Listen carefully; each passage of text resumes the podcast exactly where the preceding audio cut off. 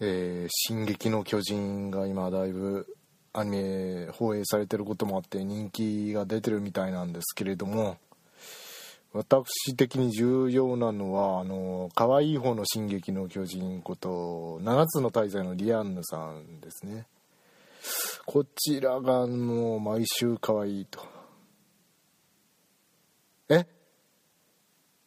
な、な、え、聞こえない？な、なにズゴック、お前は、キュアピースちゃんペロペロと、ディアンヌさんかわいいと、あとお金の話しかしないのかと。しないよ。しない、しないよ。うん。しないよ。バーカ。すいません、今、あの、ただいま、暴言を吐いてしまったことを、あの、お詫びいたします。違うんですよ、あのね。本当ね油断も隙もありゃしないんですよもうねあのね見ましたか皆さん？32話32話だからね4巻の収録になっちゃうのかな。もうすぐ3巻発売なんですけど。あのねほんとね。もうもう毎週毎週可愛い巨人ですよ。ああ週刊可愛い巨人ですよ。あのディアゴスティーニがあの週刊かわいい巨人とか銘打ってこうね。雑誌を刊行するんじゃないかっていうぐらいのね可愛さですよ。でねあのー、最近の話の流れでちょっとまあしばらくあこれディアンヌさんとエリザベス王女出番がないかなってっていう感じだったんですけれどもこれがねまたね鈴木中葉先生はもううまいんですよ。もうねあしばらくマガジン買わなくていいやってこう思ってた私の心をわしづかみにして毎週23冊買わなきゃいけないのかっていう感じに持っていってるんですよ。どうなんだと。ああどうなんだと。も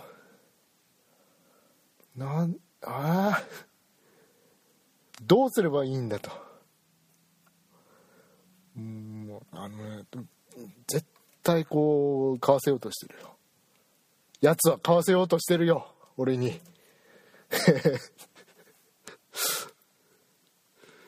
虚言癖ですよね、これはね。買わせようとしてるんですよね、もう、本当にね。何なんですか、次から次と。手を変え、品を変え。もうね、32話のね、あの、最後の方の場面ね。メリオダスにこう、気が付いてももらえなくて、誰だお前って言われた 時のあの、ディアンヌさんのすねっぷりが、あのドラゴンボールのあの天下一武道会で久しぶりに悟空に会って父だと気が付いてもらえなかった時のあの父の すねっぷりに重ね合わせられるぐらいのこう燃える感じ。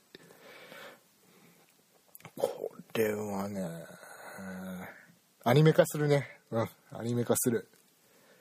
アニメ化するしフィギュアは出るね。出してほしいね。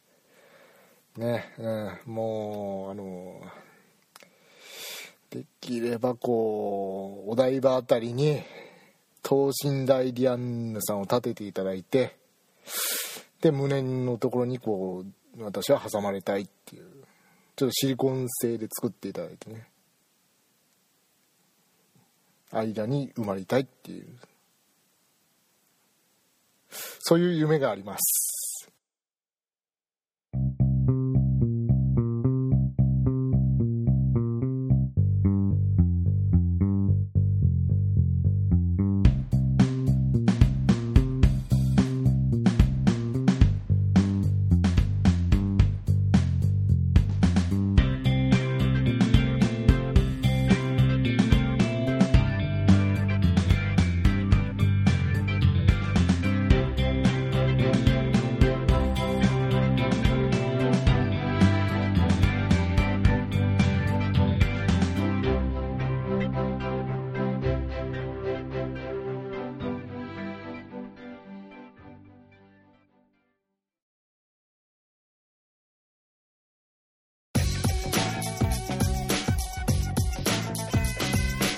便りのコーナー。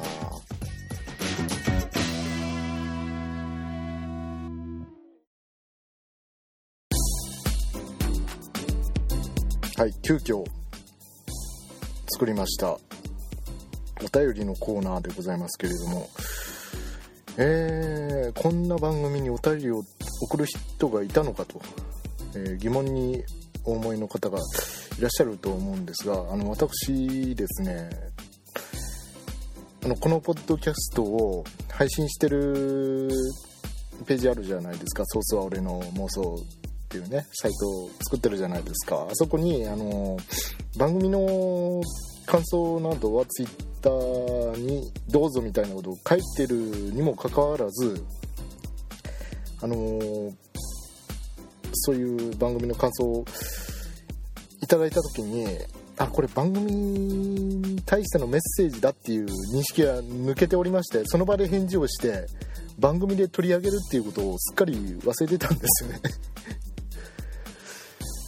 あいたたたたたたたたたなのでえー、っと今更ではございますが取り上げさせていただいてもいいかな。あれここアルタじゃない。あアルタじゃないかそっか。いいいいと思う えー、じゃああの取り上げさせていただきたいと思います。えー、ペンネーム沢田信也さんからいただきました、えー、これがもうすでに今年の2月の分ですね。はい今更でございますけれど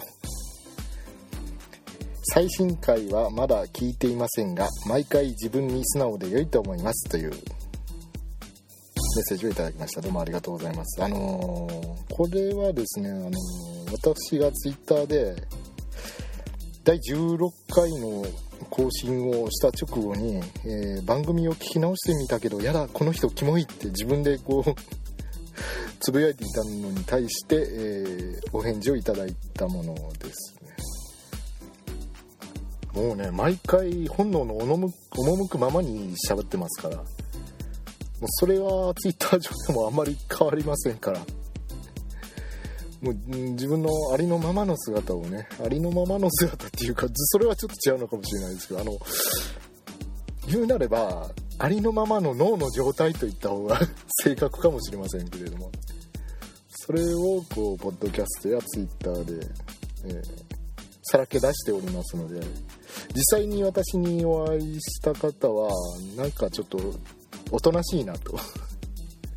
あれいつもの上司はどうしたという思われるかもしれませんけれども私だって社会人なんですよ。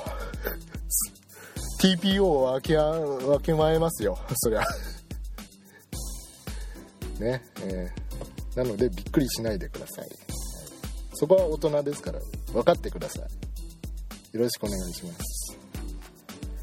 はい、もう澤田さんね、なんかこう、ポッドキャストの配信なんかでもいろいろと相談乗っていただきまして、本当にありがたいです。あのね、澤田さんのね、何がね、すごいってね、前も言いましたけど、あの配信のペースね、ペースがとても速いっていうのを一つと、それに加えて、そのネタとなるための漫画を読むし、アニメを見るしゲームもやってるというねそこですね。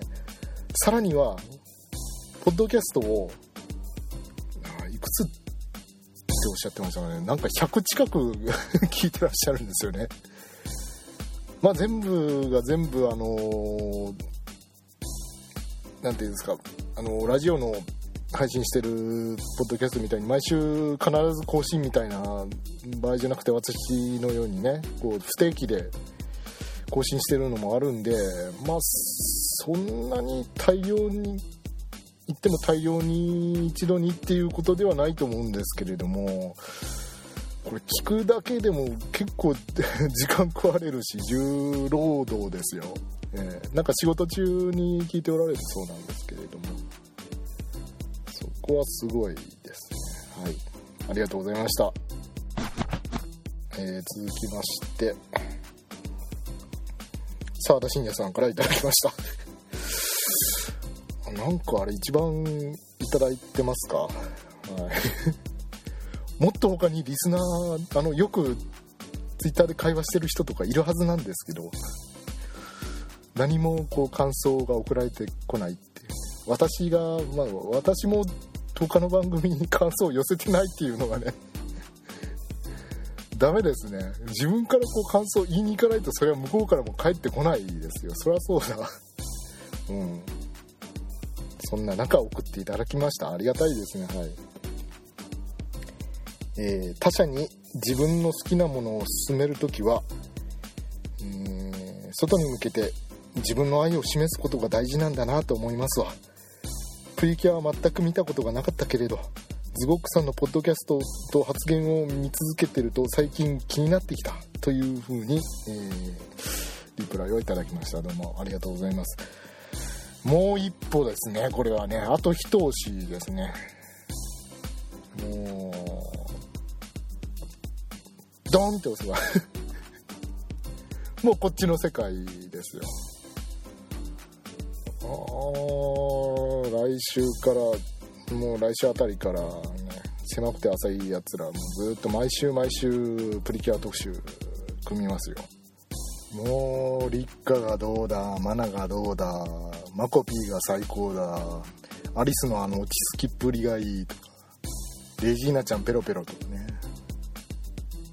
澤田さん言い出しますよ、ね、そしたら私の商売上がったりですね。ああそれだったらちょっとまずいのでそれはちょっと。それまずいですね。はい。うん。でもねやっぱりね私がねこう何かこういう作品いいですよこうですよって言ったのに反応してあのズゴックさんの影響で何々好きになりましたっていうのをこう時々あのー、伝え聞くことがあるんですけれどもあれは一番嬉しいですね。昔あのー、はてなダイアリーで「ビヨンド・ザ・ドヨンド」っていうサイトを運営して「あのさよなら絶望先生」というね、あの 久米田康治先生の漫画を応援しておりましたけれどもあの時もそういったお便りをいただきまして、えー、非常に嬉しかったのを覚えております。ぱりね、うん、自分の好きな作品の作品を語れる仲間が自分の影響によって増えていくっていうのは非常に嬉しいことですね、えー、あとなんか7つの大罪も読んでいただいてるようでね読んでいただいてるようでって僕が書いてるわけじゃないですけれど うちの番組を聞いてこう興味を持って読んだら面白いねみたいなことを澤田さんおっしゃってましたので、ね、あれということはあれか。あの狭さで7つの滞在特集がある時は私がゲストっていうことになる。おこがましい。まあそれは別としてあの特集していただけると私も嬉しいですね、えー、でもしあのゲストとして呼んでいただけたら喋ることはたくさんあります。からあのディアンヌさんの可愛さについて10項目ぐらいこうテーマを挙げてこう1時間語り尽くしますんで。そこは いつでも読んでいただければ嫌だな。延々と。ね。はい。はいどうもありがとうございました。えー、続きまして、えー、アベレージさんからいただきました。ソースは俺の妄想の、えー、23回投資と募金のすすめ聞きました。投資家としての視点での貴重なお話が聞けてよかったです。ポッドキャストいつも楽しく聞かせてもらっています。これからも配信頑張ってくださいということで、えー、リプライいただきました。どうもありがとうございます。えー、投資と募金のすすめですね。あれに食いついてくださる方がいらっしゃったとは。ありがたいですねあれね。うん。投資家って名乗ってますけれどもあの自分の虎の子のちょぼちょぼした財産を使ってちょっと株を買ってるだけの話ですから。あの王様たちのバイキングに出てくるねエンジェル投資家みたいにねこうね億とか いう単位のお金を動かしてるわけではないですよ。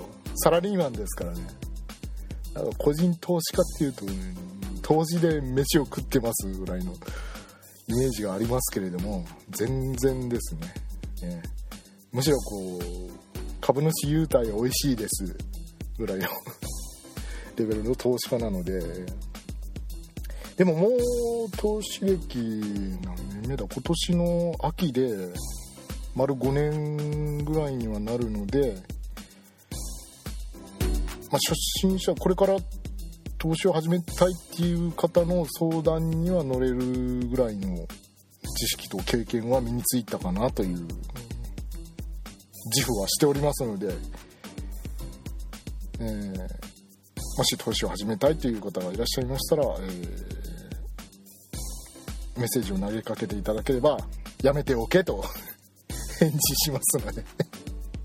真面目に働いた方が儲かるっていう返事をしましたので。はい。本当ですよ。あのね日経平均ああのついこの前バンバン上がったじゃないですか。であのちょっとあんまり具体的な数字を言うといやらしいので言いませんけれども。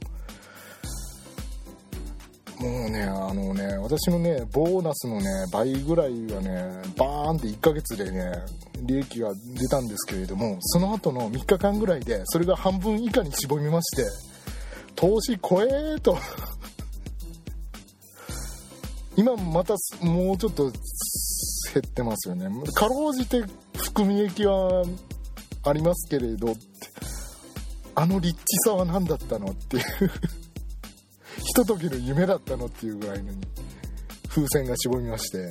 まあでも長期的に見てまだまだこれからじゃないかなと。踏んでますのでね。今ねここがここが見極め時ですよね。はい。投資家としてもポッドキャストのパーソナリティとしても頑張っていきたいと思いますのでこれからも応援よろしくお願いします。ありがとうございました。プリキュアのコーナー。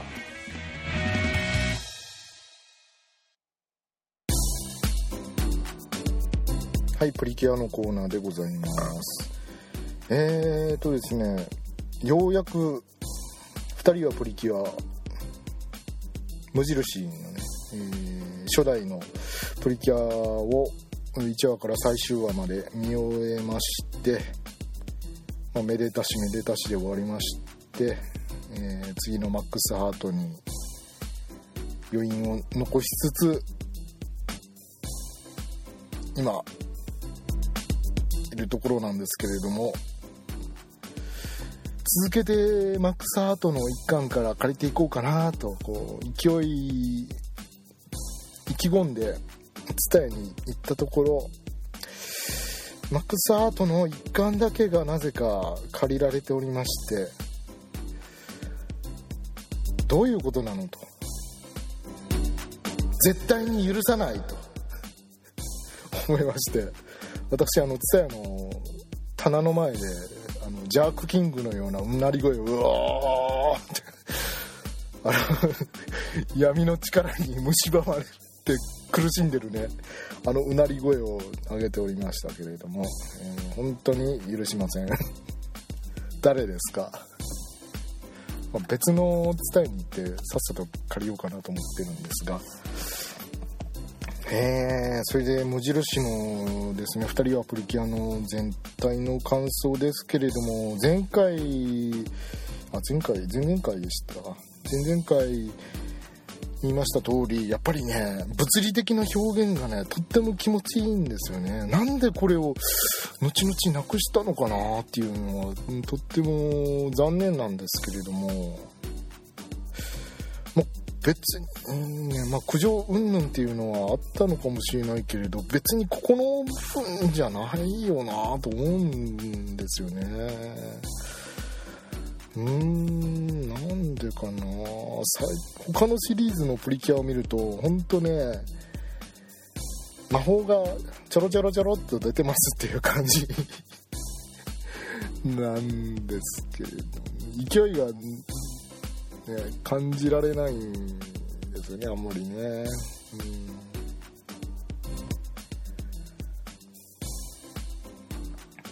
初代は本当ね大砲をぶちかましてますっていう感じの必殺技の出し方するからとってもいいんですよ。スカッとするんですよ。あのー、最終必殺技のプリキュアレインボーストームっていうのを出す時に腕にあのパワーアップアイテムをつけるんですけれどもそのアイテムを装着する時すらなんかですねあのポルンっていう妖精がそのアイテムを飛ばしてくれてそれをキャッチするっていう形なんですがキャッチした瞬間にあの勢いが強すぎて腕を後ろ側に持ってかれるっていう 表現があるんですよ。でなおかつそのプリキュアレインボーストームっていう最終必殺技を出す時もあまりにもこう力が強すぎて腕が後ろに一旦持ってかれてこう踏ん張って腕を前に出してレインボーストームを出すっていうねそういう表現が取れててねあこれはねこれはいいと。で出した後もレインボーストームに押されて2人があのズザザズザザズザザって後ろにこう体を押されて滑っていくんですよね。れはいいですね。あれは復活させてほしいな。新しいプリキュアでも。うん。ああいう演出必要だと思う、うん、でね。あね。マックスハートはまだチラ見しかしてないんですけれどもそれがさらに表現過剰になってるみたいですよ。でスプラッシュスターで ちょっと視聴率を落ちたんですね。プリキュアは、ね、なんでかなっていろいろまあ理由はあるんでしょうけれど私もいろいろ考えたんですけれども一番の原因としてはやっぱりあの2人はプリキュア2人はプリキュアマックスハートってこう2年間見続けた人がいきなりあのスプラッシュスターの戦闘を見せられるとあぬるいって思うはずなんですよ。急になんかおとなしくなってるっていう。なんか流れるように優雅に戦ってはいるけれどもなんかこうなんだろう。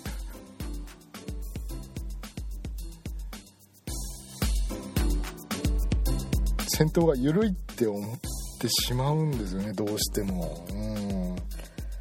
そこは一つの原因かなって。あとねスプラッシュスターはねおもちゃのワクワク感が足りないかなって感じたんですよね。やっぱりこう子供が何でおもちゃを欲しがるかっていうとそれを使いたいとか使ってなんかワクワクを感じたいと思うからじゃないかって思うんですよね。そうなってくるとやっぱりこうスマイルピーキアのようなあのコンパクトですとか、ね、まあ、まあ昔からあるような秘密のアッコちゃんとか使ってるようなね感じのコンパクト状のものですとかやっぱ今放映中のドキドキプリキュアのあのラブハートアローですか？ああいうね弓矢みたいなのね。ああいうのってこう使ってみたくなりませんか？ね。なると思うんですよ。でもねスプラッシュスターの変身アイテムってなんかカードを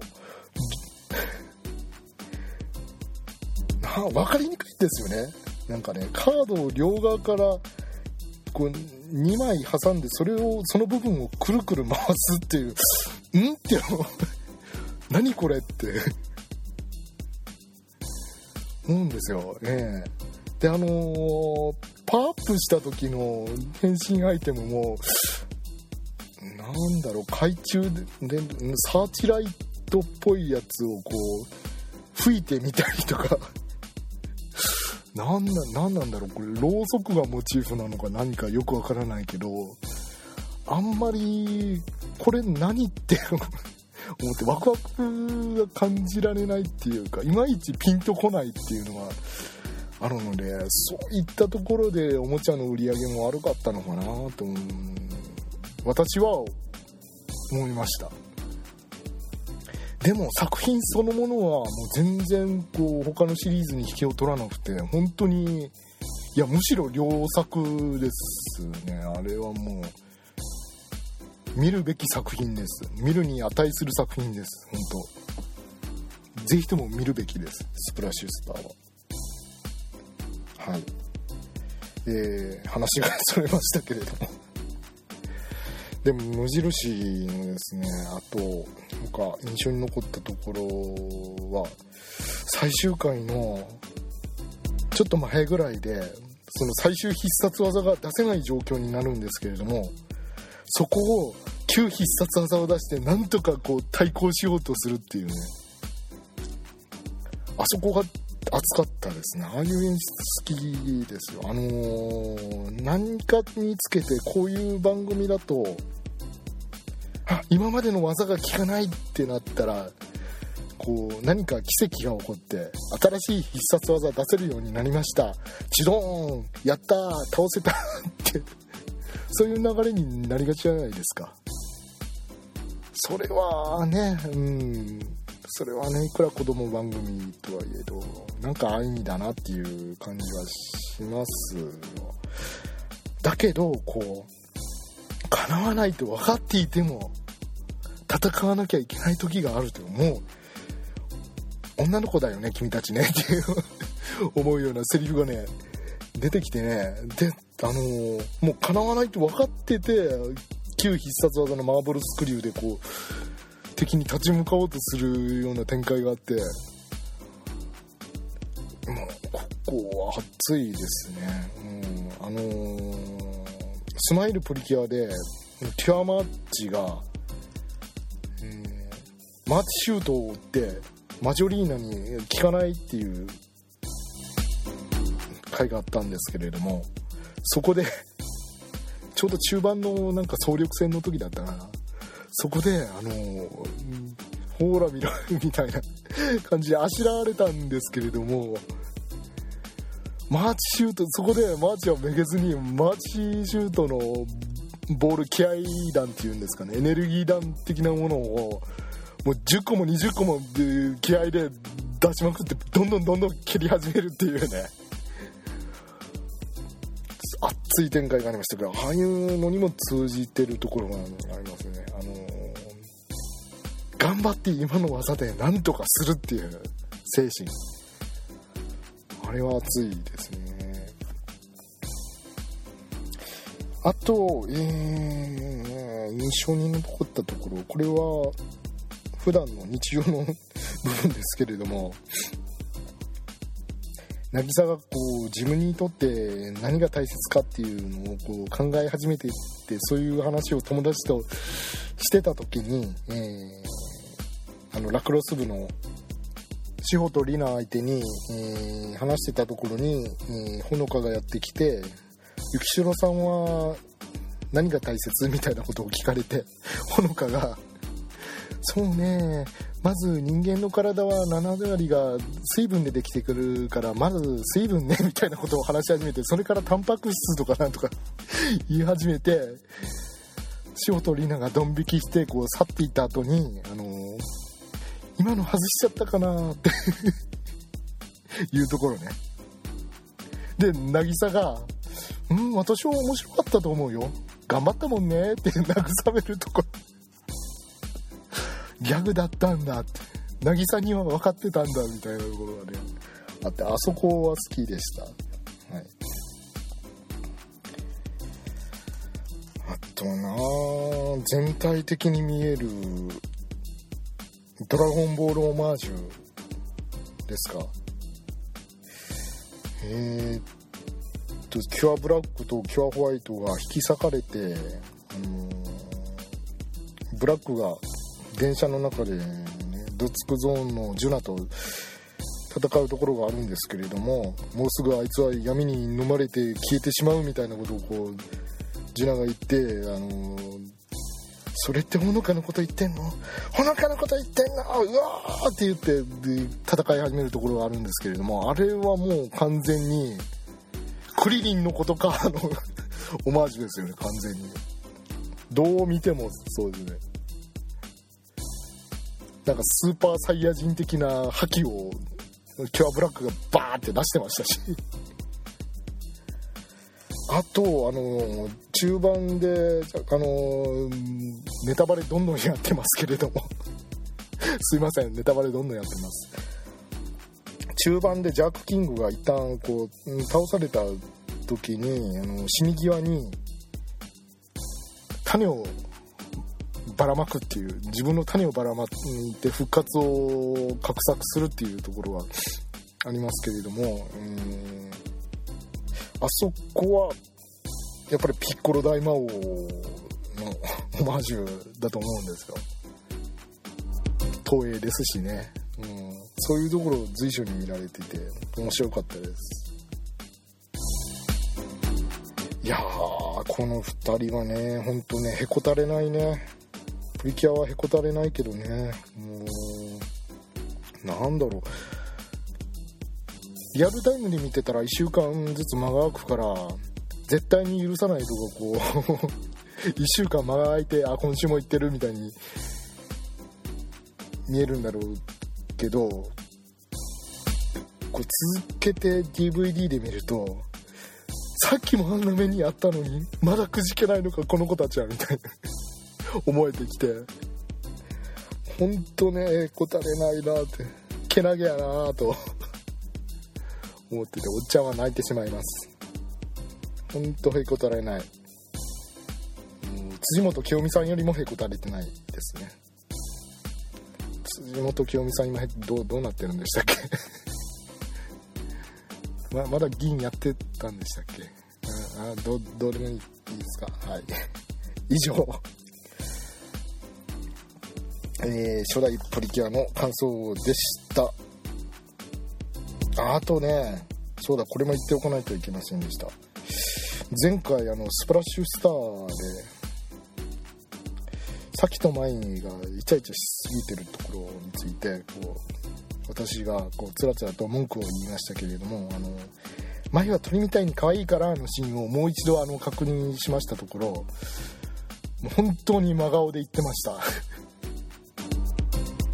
これでもかっていうぐらいにあのセリフがですね眉は鳥みたいに可愛いから白鳥座の一番大きな星って。あの友達を一人一人星に例えてる流れでそういうセリフを言ってるんですけども。さきさん。もうごく自然になんか眉を鳥みたいに可愛いから白鳥座の一番大きな星って。言って。ああ嫁自慢か。と思って。とあいつら言っちゃ友達の前でイチャつきやがって と思いまして、えー、白鳥座ですよ。鳥の中でもあの最も美しいとされるような部類の鳥ですよ。それに例えたばかりか一番大きな星とあなたは光り輝いていますと。はあともお星様になってしまえもうえー、いいですか？はい。それはもういいですね、はい、以上プリキュアのコーナーでした。えー、今回急遽お便りのコーナー作りましたけれどももうちょっとこうちゃんとした方がいい。いいですね。あのぼんやりした募集をしてたのでなかなかお便りも来ないし私も全く気が付いていなかったと。紹介しようとも思っていなかったというね。ツイッター上でお返事をして済ませていたという、ね、悲しい出来事になっておりましたので。どうしましょうね。あのー、せっかくだったらこう「ハッシュタグ俺もシャープ俺も」とかこう作ろうか。作ってそれで募集しましょうか。そうした方が私も一覧パッと一覧できるし皆さんもこう見やすいかなと思うんですよ、ね。うん、どこおちさんがやってるようにこうやろうかなと思いまして、えー、ライブ頑張ってくださいね。はい。聞いてないかなこれは。うちの番組多分聞いてないんじゃないかなと思うんですけど。はい。というわけで、えー、お相手はズゴックでございました。それではまた次回。さようなら。バイバイ。